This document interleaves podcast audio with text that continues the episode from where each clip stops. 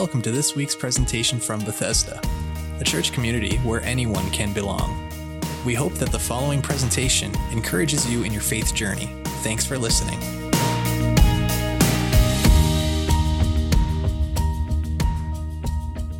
The last number of weeks, uh, actually, since we moved into the summer, we began looking at this sermon series called Storyline.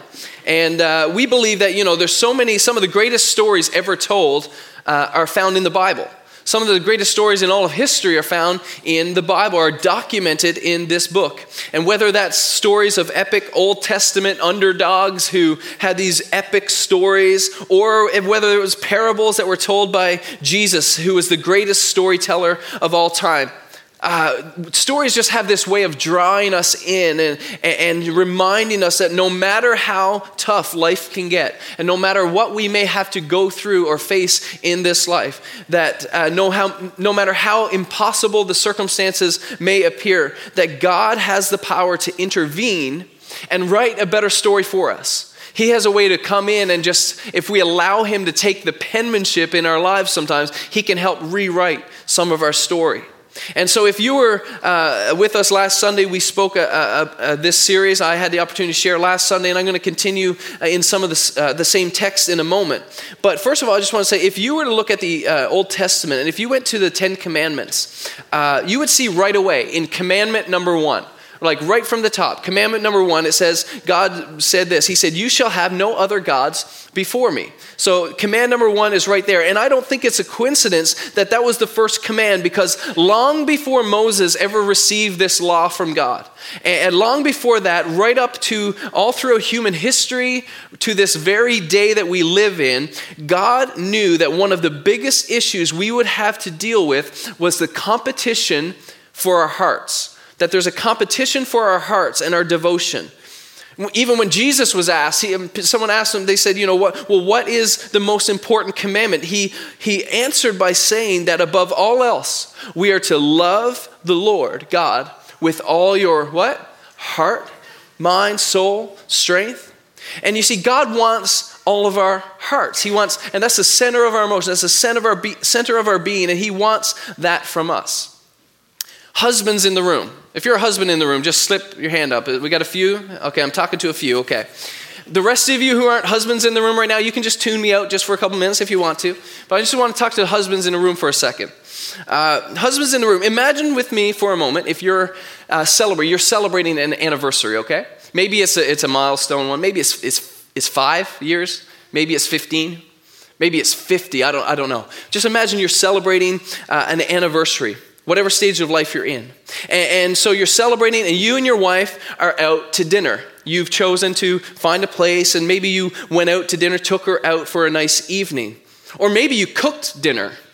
No, you never. You took her out to dinner, you played it safe. and by dinner, I mean supper, because we have supper for dinner and dinner for lunch, right? Everyone got that? We're still trying to, if you're not from Newfoundland, we're still figuring that thing out, okay? So you're out for dinner, you're out for a nice evening together, and you're enjoying, enjoying this nice moment.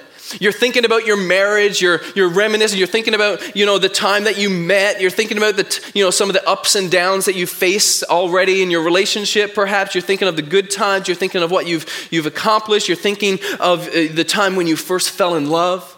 You're thinking of the time Husbands, when you told her for the first time that you loved her, you're thinking and having this wonderful time, and, and you're thinking of the day you asked her to marry you. Everything is nice, everything is romantic. The music in the restaurant's playing so nicely. You're enjoying a nice meal together, and then you look across the table at your wife, and you look her in the eyes, and she looks back at you, and you say, Honey, I love you with, a, with half my heart.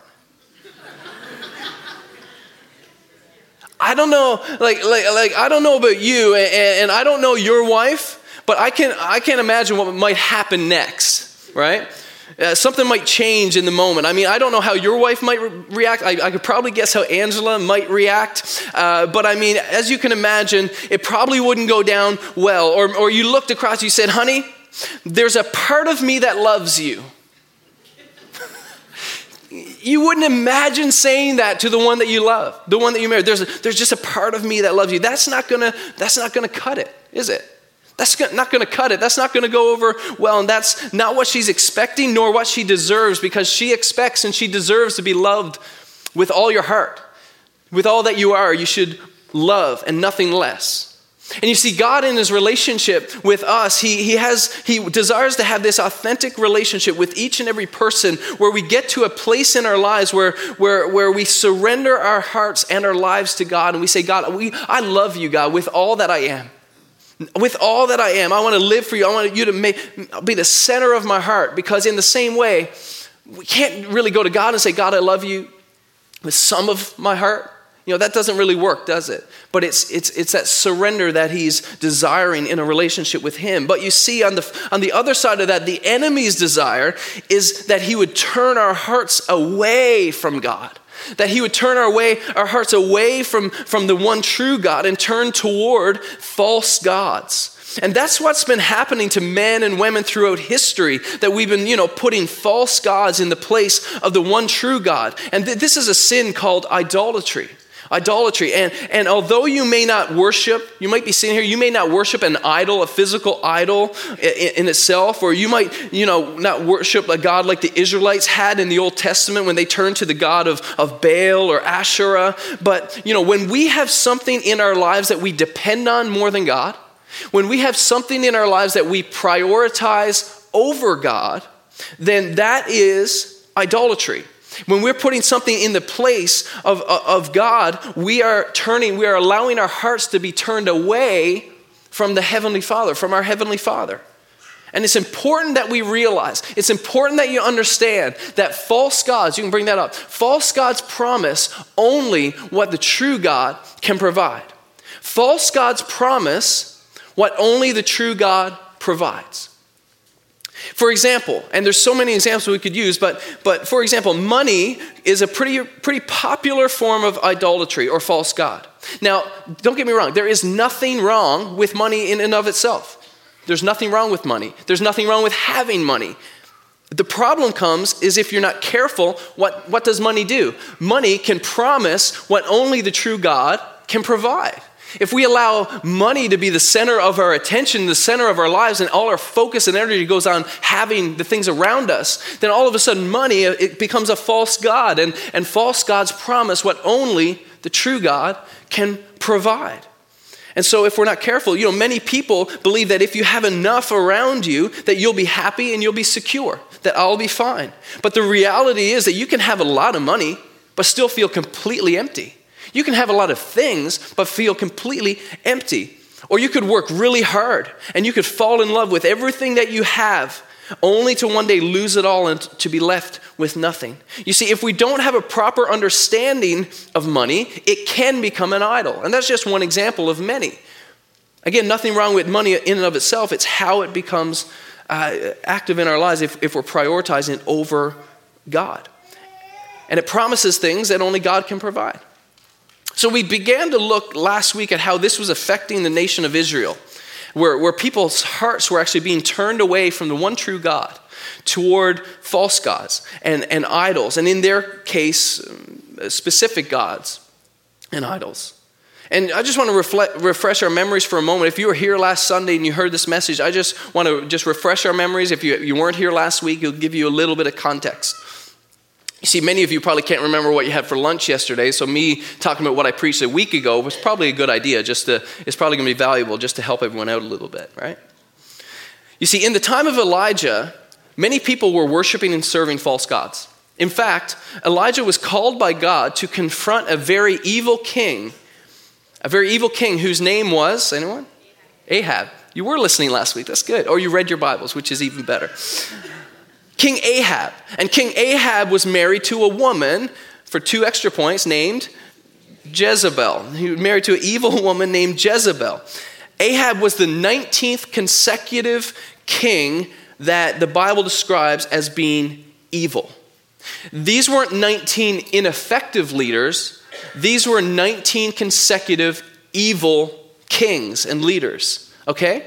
And then scripture actually says, and this spanned over the period of 200 years, but then it came to Ahab. He was in leadership, and it says in scripture that Ahab, the son of Omri, actually did more evil in the eyes of the Lord than any of those before him. So if it wasn't bad enough for the last almost 200 years, this guy who we have now as king is even worse than the 18 before.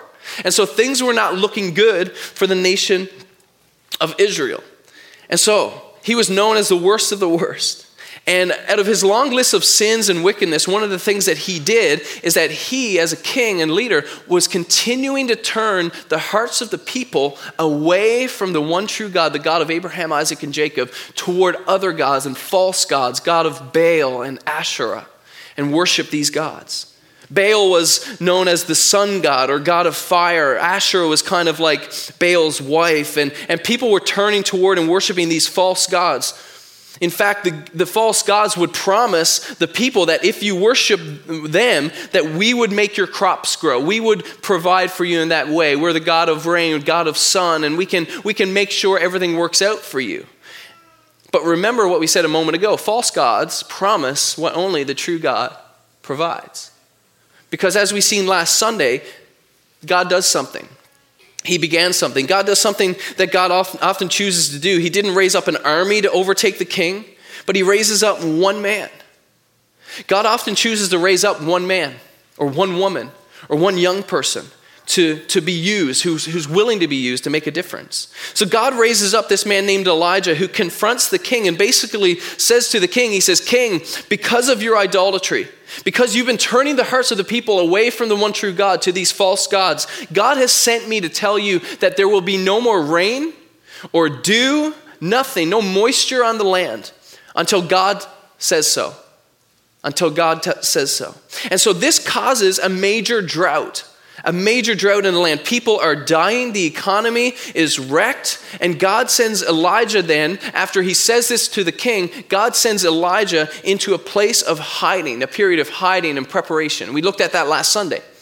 Because, for one, the king wanted to kill Elijah. And so he was going to chase him down, and so he had to hide away. But also, God was going to do a preparation work in the life of Elijah. And so we looked at God, how he led Elijah to a place called the Kerith Ravine. And that word Kerith literally means a place of cutting down, a place where God humbled Elijah and, and, and made him and shaped him into the man that he wanted him to be. And we talked about how God did a work in him privately so that he could use him publicly. God provided meat and bread for Elijah, which was fed daily to him by ravens. And that's a pretty good deal because you don't even have to leave a tip with the room service. But a raven would provide for his hunger. And he led him by a brook, and he drank from the brook until one day this brook dried up. And then God led Elijah to a place called Zarephath, where he went and met a woman. And God then used this woman to provide for Elijah by using just a little bit of flour and a little bit of oil that miraculously never ran out. And then all of a sudden, one day, things are, are good. God is providing, but one day, this widow's son dies. Tragedy hits. And she says, Maybe it's because I've turned my heart away from God in the past and this is his judgment on me. And Elijah takes the boy's body up to the upper room of the home and he does something that he hadn't probably he hadn't read about, he hadn't seen before because this is the first account in scripture where somebody who was dead had been raised from the dead. And Elijah goes up and he prays over this boy and God brings this boy back to life. And so we see Elijah the prophet as he's being developed into this man that God wanted him to become. And so that was where we went last Sunday. And so now we're about to pick up again with the story. We are now three years, over three years into this drought. This drought has lasted over three years. And 1 Kings chapter 18, we looked from, from chapter 17 last week. This week we're in chapter 18. We're going to read. And if you have your Bibles, you can turn there and we'll have it on the screens as well. And this is where Elijah and King Ahab meet again. So the last time they met was when Elijah said, This is what's going to happen no more rain or dew. He went into hiding, he's been away. King Ahab's been trying to find him, hasn't been able to find him. And then one of his, a man named Obadiah finds Elijah and, and, and he works out a meeting between the two, okay? So this is what happens. When Ahab saw Elijah, he said to him, Ahab said, Is that you, you troubler of Israel? He's blaming the whole thing on Elijah still. You're the one that caused this trouble. Elijah snaps back pretty quickly. He said, I'm not causing any trouble for Israel, Elijah replied, but you and your father's family have caused trouble for Israel. You have abandoned the Lord's. He's saying, why? Because you've abandoned the Lord's commands and you have followed the Baals. You've turned your heart away from the one true God and you've been following these false gods. You're committing idolatry. You're putting false gods ahead of the one true God. And Elijah was confronting the very popular idea of the day that believed that there were many gods. There was a certain culture that, that believed that. And just very quickly, if, if you were to look into it, is these two words is monotheism and polytheism. And I feel like I'm back in Bible college, but, but these are two words that we could look at just for very quickly. And if you're taking notes, monotheism is simply the belief that there is mono, there is one God, and the belief that God is God, and that's that's final. But there's a, a belief that's polytheistic. And so as Christians, we're monotheistic theism, monotheistic, but there's polytheism, what believes that there's multiple or many gods. And, and, so that was kind of what was happening in the day. And Elijah was confronting a very polytheistic culture where they would worship multiple, multiple gods. Now, those of us who are Christians, we would say, well, of course, we're monotheistic. We're, we believe this. And, and we believe that there's only one true God. But even though that we believe that there's only one true God, there are many Christians who live very polytheistic lives, if you will. That we can allow other things to come in. Even be, we may believe in one God, but in many ways we can worship and serve many gods if we're not careful. And it's not that anyone that I know of, I haven't seen a Facebook status who people have said that they're, they're worshiping Baal and Asher and listing other gods, but many people could worship things that we own, you know, material possessions. You worship the things around you. For some, People, they, it's all about their image, your looks. It could be about your career. There are a number of things because what we talked about a moment ago, false God, a false God is any idol that we depend on more than or prioritize above the one true God and take the place of God in our lives. And so that's why it's important for us to consider the question what are the false gods that I might give my attention to? Are there any false gods in my life that I may be giving attention to? Although we may be very monotheistic in our beliefs, we can be, be very polytheistic in our practice if we're not careful. And so Elijah the prophet steps into this highly uh, polytheistic culture and he makes a very prophetic and direct message to the people that we're going to see in just a moment. But let's just go to verse 19 here, and he continues to talk with uh, King Ahab. He says to King Ahab, he says, Now summon the people from all over Israel to meet me on Mount Carmel. Okay? He he says this is the meeting place. And, and why did he pick this meeting place? Well, because this was actually the center of pagan worship. This was, you see, God is not intimidated by evil at all. Uh, God doesn't mind even giving the enemy home court advantage, so to speak. He's not intimidated by that. And I love how Elijah sets this up. This is what he says. He says, Go ahead, now summon all the people to Mount Carmel and bring the 450 prophets of Baal with you Bring 450 of those prophets and the 400 prophets of Asherah who eat at Jezebel's table. Now, Elijah, when you read this, you're, you're thinking, you got, you got to be thinking, you know, he's either very confident in God at this point, or he's completely lost his mind, one or the other. Because why would you invite 850 prophets of the opposition to come and meet you as a one prophet, one man, unless you're either very confident in God or you just lost it altogether. and so that's what he does. He, he invites them to come, and no matter how you look at this, it's 850 to 1. I'm, I'm not great at math, but I can do that much, okay? We're good. 850 to 1, and no matter how you look at it from any perspective, 850 to 1 aren't good odds, are they? 851 is, it aren't good odds at all. But do you know that God is not threatened at all when the odds are stacked against him? He's not threatened by that. As a matter of fact, God would often make it so that the odds would be stacked against, so that he could show that he is able, no matter what. You can, mm, story after story after story, this same fact. God often sets it up that way so that there's no question that he's the one that showed up and he's the one that brought the miracle because he's the one that deserves the glory. Maybe you feel the odds are stacked against you today. Maybe in some way in your life you think the odds are definitely stacked against me. I want to remind you that God is not intimidated one bit by opposition, no matter what the odds say, no matter what the math appears to be. God is not intimidated by that. And he's able. So Ahab sent word throughout all of Israel and assembled the prophets on Mount Carmel. Next slide. Elijah went before the people and he said, Remember, I said he, he confronted them directly. This is what he said to the people. He said, How long? How long will you waver between two opinions? I love that question. How long will you waver between two opinions? If the Lord is God, follow him. But if Baal is God, follow him. He, he, he does this. He's addressing the people, he's identifying the elephant on the mountain in the room. He's, he's calling it out. He's saying straight out, You've been wavering. You've been wavering. You've been sitting on the fence, many of you, and some of you have been just flip flopping back and forth, back and forth. And he said, How long will you waver between two opinions? You have allowed your heart to be turned away from the one true God, and you follow these false gods. How long will you waver? And he asked them directly, and the people sat there and they said nothing.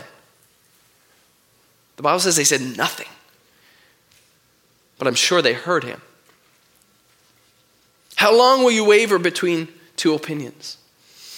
If God is God, Worship him. If Baal is God, follow him. Elijah is confronting their indecision.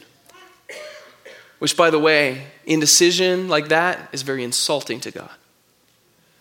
Elijah had just come out of over three years where God was shaping him and preparing him in the private. And I believe he did that so Elijah would be ready for when God wanted to use him in the public. And now Elijah is seeing the people and how they're wavering, how they're unsure, how they're insulting the God who alone had brought them to the place where they were. The promised land was only possible because of what God had done for their ancestors, for the people before them. But yet their hearts, yet again, were being turned away from God. And Elijah has a message to the people How long will you waver between two opinions? How long will you wonder if God is enough?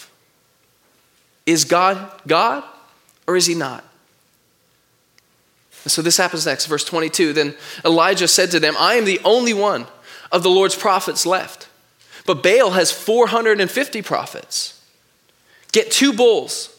Next one.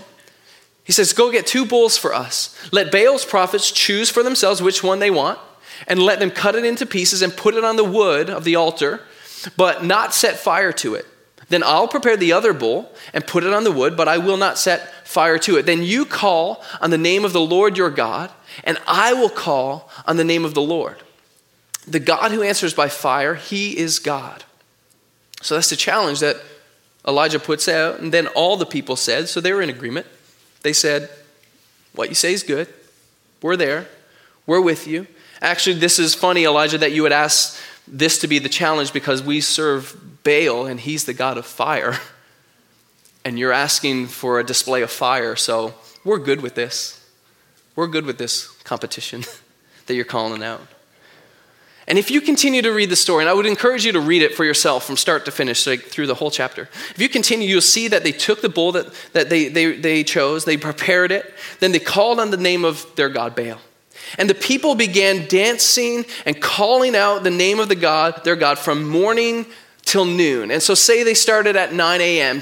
So, for three hours at least, they were calling out to Baal, send fire, burn up the sacrifice. And they began dancing and doing their rituals. And, and by this time, no one had answered. And it's noontime now, and they danced around, and Elijah starts to prod them a little bit at this point. So he was probably quiet for the first few hours and let them do it. And then it goes ahead and says this it says, At noon, Elijah began to taunt them. He says, Shout louder. He said, Surely he's a God. Perhaps he's deep in thought. Or perhaps he's busy. Which, by the way, in translation means maybe he's using the bathroom. Maybe he's traveling. Maybe he's sleeping and he needs to be awakened. Maybe you need to shout a little louder. And so he, he kind of begins to prod them a little bit. So if you read on for the next few verses, what did they do? They, they shouted louder. They did more. They danced, loud, they danced louder. They danced harder. They began to cut themselves and do rituals that, that they would often do because that's what they did. But scripture says that they shouted all day long, all day long, and nothing. And so after there's been no response, many, many hours this was going on, Elijah steps up. And this is what happens. I want you to picture this story, this scene today. He prepares the altar as he would. And if you read chapters, uh, th- I think verses 30 to 35, you'll see that not only did he prepare the altar, but Elijah then instructed people to pour water over the sacrifice, pour water over the wood, and he did that three times. 12 jugs of water were poured over the sacrifice, so much so that there was a, a trench that was filled with water all around. He didn't want any doubt that nobody threw a spark on the thing. Nobody was able, because you can't light wood when it's wet, right? So that's what he did. In verse 36, at the time of the sacrifice, the prophet Elijah stepped forward and prayed. And this is what his prayer was. He says, Lord, the God of Abraham, Isaac, and Israel, let it be known today that you are God in Israel, and that I am your servant and have done all these things at your command. Next verse. Answer me, O Lord, answer me, so these people will know that you, Lord, are God, and that, can we read this last part together? And that you are turning their hearts back again. I love that part. That you are turning their hearts back again. Do you see the simplicity, but yet the power that's in that prayer? He says, Let it be known. Let it be known, God. Reveal yourself. Show us who you are. Why? so people's hearts would be turned back to you again. That they would be back, turned back to you again. Because Elijah's probably thinking, because God, they once knew you. They once knew you, God. They used to walk with you. They used to serve you. They used to worship you. But because of these evil leaders and because of all of that's went on, these false gods have taken your place in their hearts. And I'm asking God that you would turn their hearts back again. And as I read that again this week, as I read it, I, I felt such a compassion rise up in my heart for so many people that I know, and so many people that you probably know that you can even think of right now. Maybe for a number of you, you could be here today in this room. Or maybe you know of someone that used to walk with Him. They used to walk with God, but at some point walked away from God and put some sort of false gods in their lives, something on the throne of their life other than God. And today, perhaps, maybe you're here. Today, God is calling you. He's calling you back to Him. He's calling you back to Him. Today, God is wanting to reveal Himself to you so that you can make a decision to turn your heart back to God again. Maybe that's a story for a son or a daughter that, you, that came to your mind. Maybe it's a story of a loved one, a friend, a neighbor, Maybe it's someone who maybe it's that you can take off the again because they've yet to have an experience, but you're saying, God, would you turn the hearts of that person to you? Whoever that is. and so, whoever is God, he says, reveal yourself by fire. Elijah prays. and this is what happens because of that prayer. Goes on to say, Then the fire of the Lord fell and burned up the sacrifice it actually burned up the wood and the stones and the soil and also licked up the water in the trench. I mean, it was a display of power, obviously. it took it all up. When the people saw this, they fell prostrate and cried, The Lord, He is God. The Lord, He is God. As the worship team prepares to come back,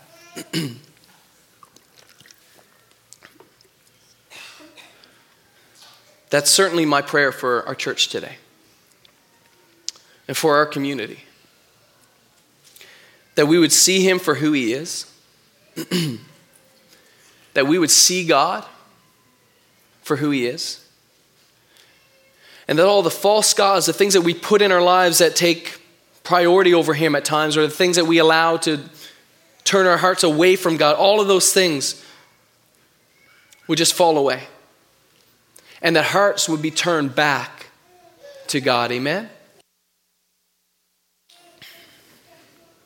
Elijah's journey, I love his story. The storyline of, of Elijah's life is great. But Elijah's story began when we were introduced to him as Elijah the Tishbite from Tishbe in Gilead. That was what he was known as. And then God wanted to have Elijah exercise. He wanted to exercise audacious faith, and he wanted him to tell the king to stand up to the evil king and say it wouldn't rain on the land. And can you imagine the what it took for Elijah to obey God in that moment? God, this guy's evil. If I say this, he could kill me on the spot. But yet Elijah, in the face of all of that, said, I'm going to be obedient to God. I'm going to do what he's called me to do. And he did. And that's where it began. Then from there, of course, he led Elijah into isolation and a total dependence on God, where only God alone was Elijah's provider. Then Elijah required uh, more obedience to go to the house of the widow, where God miraculously provided an unending supply of flour and oil. And then his faith in God was brought uh, even, even farther and deeper when, when we seen the story of bringing a dead boy back to life. He had faith to believe all of that. And now, because Elijah was ready to stand alone against all the worshippers of the false gods, we see this incredible display of God's power that turned people's hearts back to Him. And for Elijah, none of that would have happened. None of that would have happened where God would have used him and, and, and he would have stepped into that if he hadn't been obedient enough in the beginning to obey God, to say yes to God. If he hadn't been obedient to God to say that first words to the king, do you think that would have been the story of his life? No. Could God have shown all the people that he was the one true God? Of course, he could have done that all on his own. But that's not how God usually chooses to do things. He often chooses to display his glory through the obedience of men and women who will take a step of faith and to be obedient to God. And so, in saying that, my question for you this morning is what step of obedience is God asking you to make today? What step of obedience is God asking you to make today? Perhaps as a decision for some of you might be here, it's a decision to turn your heart back to Him. For some of you, maybe it's to step out in a situation or to speak to someone that God's laid on your heart. Maybe it's to turn away from certain things and focus more attention back on your relationship with God, whatever it is that God's calling you to do. Maybe He's wanting to use you to help turn your heart and the hearts of others back to Him. You see, Elijah had no idea what hung in the balance of his decision to obey God that day. From day one, he didn't know what hung in the balance. God didn't say, Elijah, if you stand in front of the king today, I promise you, I'm going to provide for every need. You're going to see miracles. I'm going to use you to, to, to raise a boy from the dead. Elijah, it's going to be great. You're going to stand in front of 850 false God worshippers and you're going to see a display of my power. It's all going to be okay. All you have to do is obey me and go speak to the king. But God didn't say that to Elijah. God just asked him to do something. Elijah had no idea what hung in the balance of his decision to obey God, and you have no idea. And I have no idea what hangs in the balance of my decision to obey God today in what he's calling me to do, to take that step of faith to what the Holy Spirit is speaking to your heart. I believe if we're obedient, God will lead us and use us for his glory. Amen. I'm going to invite you to stand with us and. Uh, I'm just going to take a moment uh, before we conclude our service this morning. I don't want to rush right now, but just going to take a moment. And maybe you're here this morning, and honestly, my prayers, my prayer this week is God. Perhaps there's going to be someone here at Bethesda this Sunday, and you're going to be calling them. Your Holy Spirit's going to be working on their heart to say it's time for them to turn their heart back to you. And maybe that's your time today. Maybe this is the moment where you need to make a decision. You know that maybe your heart's drifted, that you know you're not where you should be in your relationship with Christ. And today, you've heard God's word. It's not my opinion, it's the word of God. And He's calling you by His Holy Spirit today to make a turn and to turn your heart back to Him. So can we just pray for a moment? Let's all bow our heads for a moment of prayer. God, by your Holy Spirit, I pray that you would, God, you would do a work that only you can do and that you would speak to hearts and lives, that you would take your word and that you would illuminate it in our hearts. that we would know that you are God today. And, and perhaps there's someone here this morning that you're tugging at their heart right now because it's time for them to turn back to you. Perhaps it's for the first time, or perhaps for someone here, it's to turn their heart back to you again. And because of your grace and because of your mercy, that door of opportunity is wide open right now. And so, as you have your head bowed, and Christians who are in the room, if you would pray, if you're here this morning, that's you, and you feel that you need to make a decision to turn your heart to Jesus, that you need to turn back, maybe for the first time, you're turning your heart to Him, or maybe it's something that you need to do again today. If that's you today, would you just lift your hand and say, That's me? And I'd love to pray for you this morning if that's you. If you're here and you want to turn your heart back to Jesus again today. Yes. Is there anyone else? Yeah. Is there anyone else that God's calling you just to turn your heart to Him today?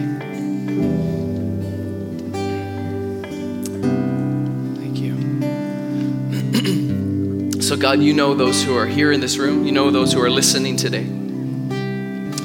I pray, God, that you continue to do a work in, in our hearts to draw us near to you. And uh, you're calling us, God, and you've provided a way, God, for us to know you, to be forgiven of our past, of our sin, our shame. You're calling us into new life. And I pray today hearts would turn back to you, that people would see your power and know you for who you are. And God, today people would make a decision to trust you. In Jesus' name.